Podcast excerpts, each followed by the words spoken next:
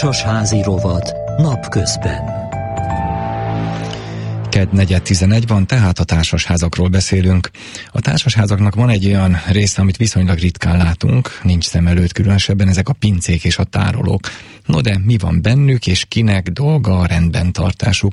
Zsoldos Barnabás egy olyan házban látogatott el, ahol megtalálták a megoldást.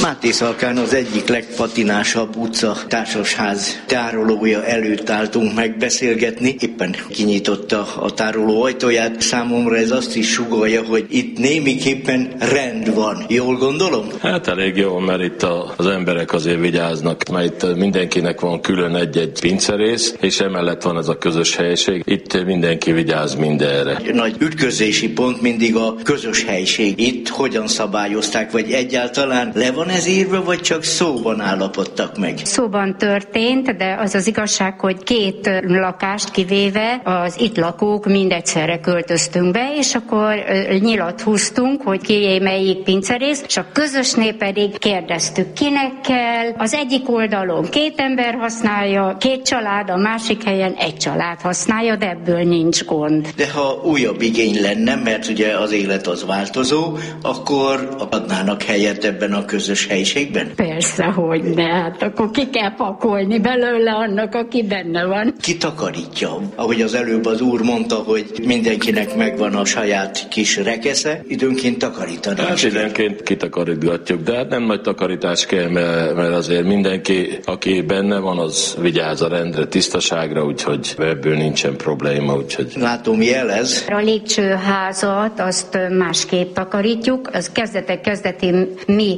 takarítottuk, családonként felosztottuk az évet, aztán később takarítót kerestünk, aki rendszeresen jön, és elégedettek vagyunk. Olyan nem fordult elő soha, hogy valaki bent felejtett valamit, és már szaga volt. Akkor csak szólni kell, vagy szólnak egymásnak, valami már nálad bűzlik. Egyszer történt nálunk is ilyen, és akkor megoldották utána a dolgot, kivitték, nem volt belőle probléma. Hát jól sejtem, hogy akkor nincs is ilyen közös képviselő, akihez oda lehet menni panasz kapcsán, vagy valami rendellenesség kapcsán, vagy oldjon meg valamit. Tehát akkor itt a lakók egymás között nagyon konzekvensen viselkednek. Végül is van egy közös képviselőnk, mi is, hogyha valahol nagyobb gond van, akkor neki szólunk, de ilyen apróbb dolgokkal, amik a lépcsőházon belül vannak, nem, mert lassan kialakult, hát 90 óta lakunk itt, vannak, akik az udvart rendezik, inkább vannak, akik házelejét seprike, vannak, akik locsolják, meg levágják a füvet az udvaron, tehát ilyen látszólagos megegyezés. Aki nem vesz részt, az úgy ki is marad a közösségből. Egy másik tömblakásba is becsöngettem. Van a mi lakásunkban is közös helyiség, van egy nagyobb területünk, azt mindenki használhatja, és van egy másik kerékpár tároló, ahol csak a kerékpárok vannak. Aztán minden emelethez van 3 helyiség, ahol befőtteket helyeznek el. Háziasszonyok használják elsősorban. Háziasszonyok. És ott, ahol a kerékpárt tárolják, oda mást nem raknak be. Fegyelmezett a lakóközösség. Igen, ott nagyon szépen rend van, minden más dolgot kihordtuk. A másik helyiségben, amit nem használunk, ott is vannak kerékpárok, mert azért elég sok kerékpár van a lakásunkban. És ki takarít? Hát felváltva, mikor ki gondolja úgy, hogy most egy kicsit rendet kellene rakni, vagy megbeszéljük, hogy valóban kellene selejtezni. Csak arra gondoltam, hogy az egyik kerékpár sárosabban érkezik, mint a másik. Elvárható, hogy ő takarítson is. Elvileg igen, de gyakorlatilag nem mindig ugyanaz a valaki, de vigyázunk azért, hogy annyira sáros kerékpárok ne kerüljenek be. Tehát akkor vita nincs. Surlódások előfordulnak. Én itt lakom közel 20 éve, talán az utóbbi időben került arra sor, hogy voltak egy kis nézeteltérések, de nem számott elő. Tehát ez nem ment a házon kívülre? Nem. Akkor nincs is olyan, hogy közös képviselő, akit vitás helyzetben ugye felkérnek, hogy rendezze, vagy ehhez hasonló? Van közös képviselőnk, inkább a feladatokra. Több dolgot kellett megoldani egyik lépcsőháznak, és akkor a pénzügyi dolgok miatt. Akkor váljunk el, elváltunk. Itt van tehát a megoldás, hogy máshol milyen a helyzet, arról beszélgetünk szakértőnkkel, dr. Bék Ágnessel, a Társasházak és Társasházkezelők Országos Egyesületének elnökével. Jó napot kívánok! Jó napot kívánok! Na, mit szól ehhez a megoldáshoz? Hát irigylem őket, meg azt is, hogy ilyen békében tudnak élni, mert sajnos nekem azért kicsit más tapasztalatom van, a gyakorlatban nem egészen ilyen zökkenőmentesen folynak a tárolók és a pincéknek a kérdése. A legtöbb probléma az, hogy sok házban egyáltalán nincs tároló. Azok, ahol nincsen tárolók, azok minden kiszorul a folyosóra, a lépcsőházba, ott viszont a katasztrófa védelem ugye ezt nem engedi, és örökös vívódás van. Ott, ahol viszont van közös helyiség, ahol tárolás céljára el lehet helyezni dolgokat, ott bizony vannak, amikor a tulajdonosok elköltöznek, ott felejtik azokat a dolgokat, amiket már nem használnak, úgy gondolják, majd még valamire jó lesz, aztán költözéskor eszükbe sem jut, és lassan megtelnek ezek a közös tárolók, és akkor jönnek az újak, és nem tudnak mit tenni.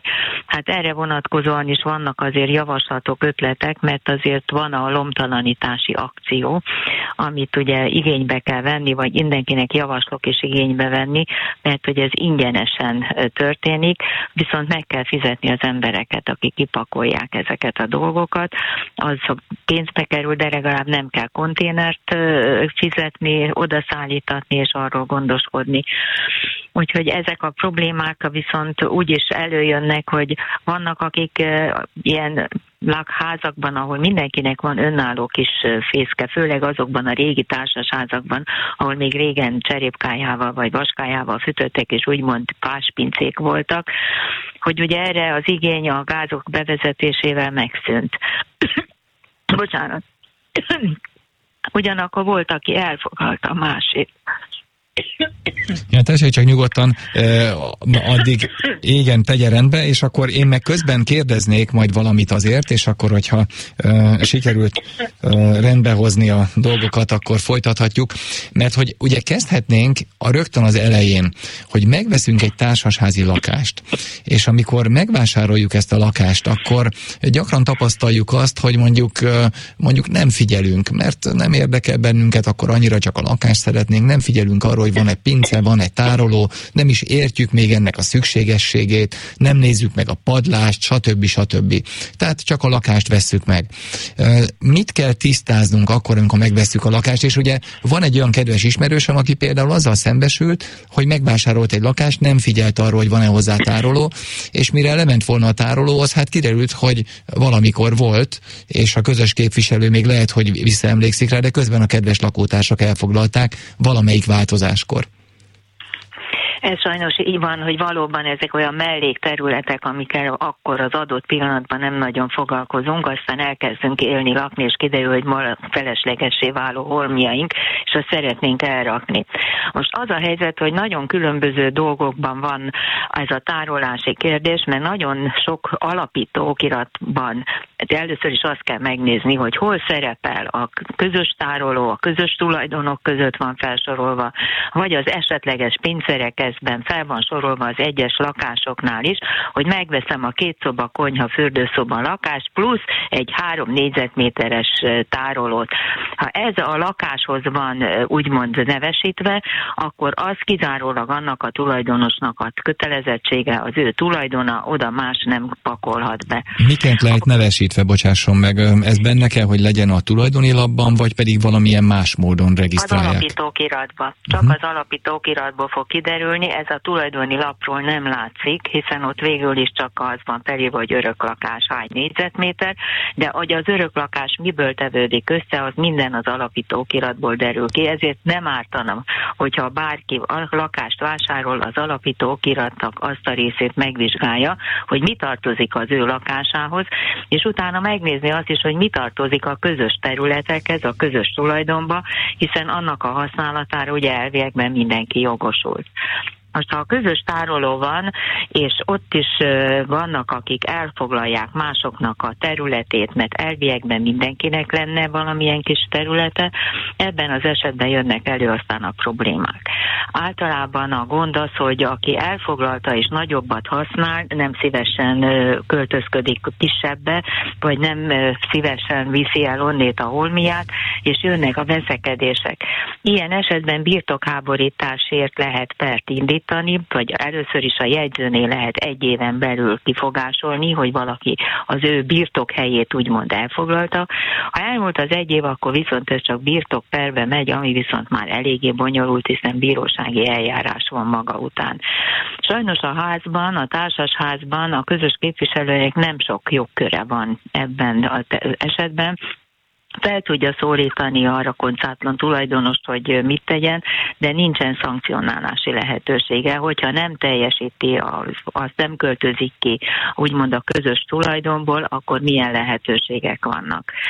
Ráadásul a közös tulajdonnak a használatáról közgyűlés jogosult dönteni. Tehát, hogyha a tárolóval kapcsolatosan problémák merülnek fel, érdemes közgyűlési napirendre feltenni, és ott egy olyan közgyűlési határozatot hozni, amelyik úgy a többség érdekeinek megfelel. Például az, hogy elhordatják azokat az tárgyakat, amelyeket nem címkéznek fel, hogy kihez tartozik, tehát úgymond ismeretlen tárgyak, és ezt a lomtalanítás alkalmával például ki lehet tenni. De ilyenkor is célszerű még nagyon körültekintően eljárni, mert volt már arra is például, hogy utána azt mondta, volt tulajdonos, hogy hát abba volt a nagymamának az erekéje, és az most milyen érték, ami úgy ki lett dobva. Tehát érdemes fotózni, hogy miket dobnak ki, ami nincsen felcímkézve, hogy későbbiekben bizonyítani lehessen, hogy nem volt érték, és egyébként is előtte megtörtént a megfelelő felszólítás, hogy mindenki intézkedjen, és a közös területről vigye el azokat a holmikat, amikre úgy érzi, hogy még szüksége van. Na hát az nagyon fontos, amit mondott, hogy az alapítókiratot is nézzük meg, amikor társasházi lakást vásárolunk, tehát nem elég a tulajdoni lap, az alapítókiratot meg kell nézni, ugye ezt akkor elmondhatjuk. Így van. Na most kinek kell rendben tartania a közös területeket, és ez hol van szabályozva? Most a közös területek rendben tartására általában a közösség köteles, ez ide tartoznak nyilván a lépcsőházak, a házak előtti utcaszakaszok, erre vonatkozóan, hogy általában nincs is vita.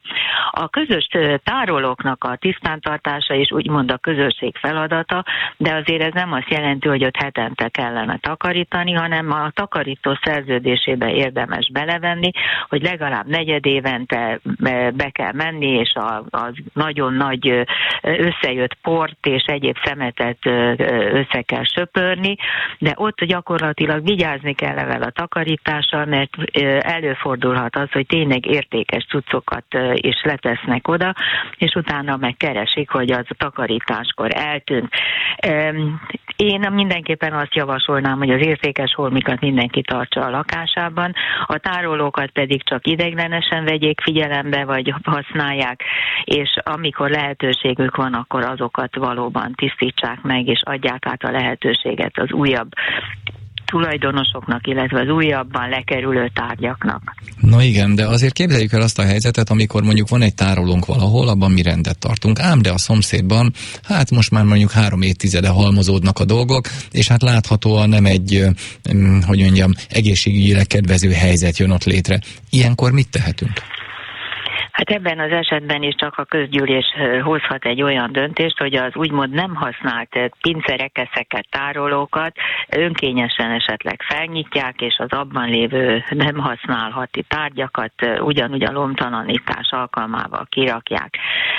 Nem lehet nagyon, mert itt mindig ütközik egy kicsit a tulajdonjog, meg a közösségi tulajdon és a közösségi érdek, csak az a baj, hogy a tulajdonosoknak a tulajdoni érzete az lényeges alacsonyabb szinten van, mint ahogy kellene, mert ha ő neki valóban ott van értéke, tulajdona, akkor annak a gondozásáról, karbantartásáról neki kellene gondoskodni.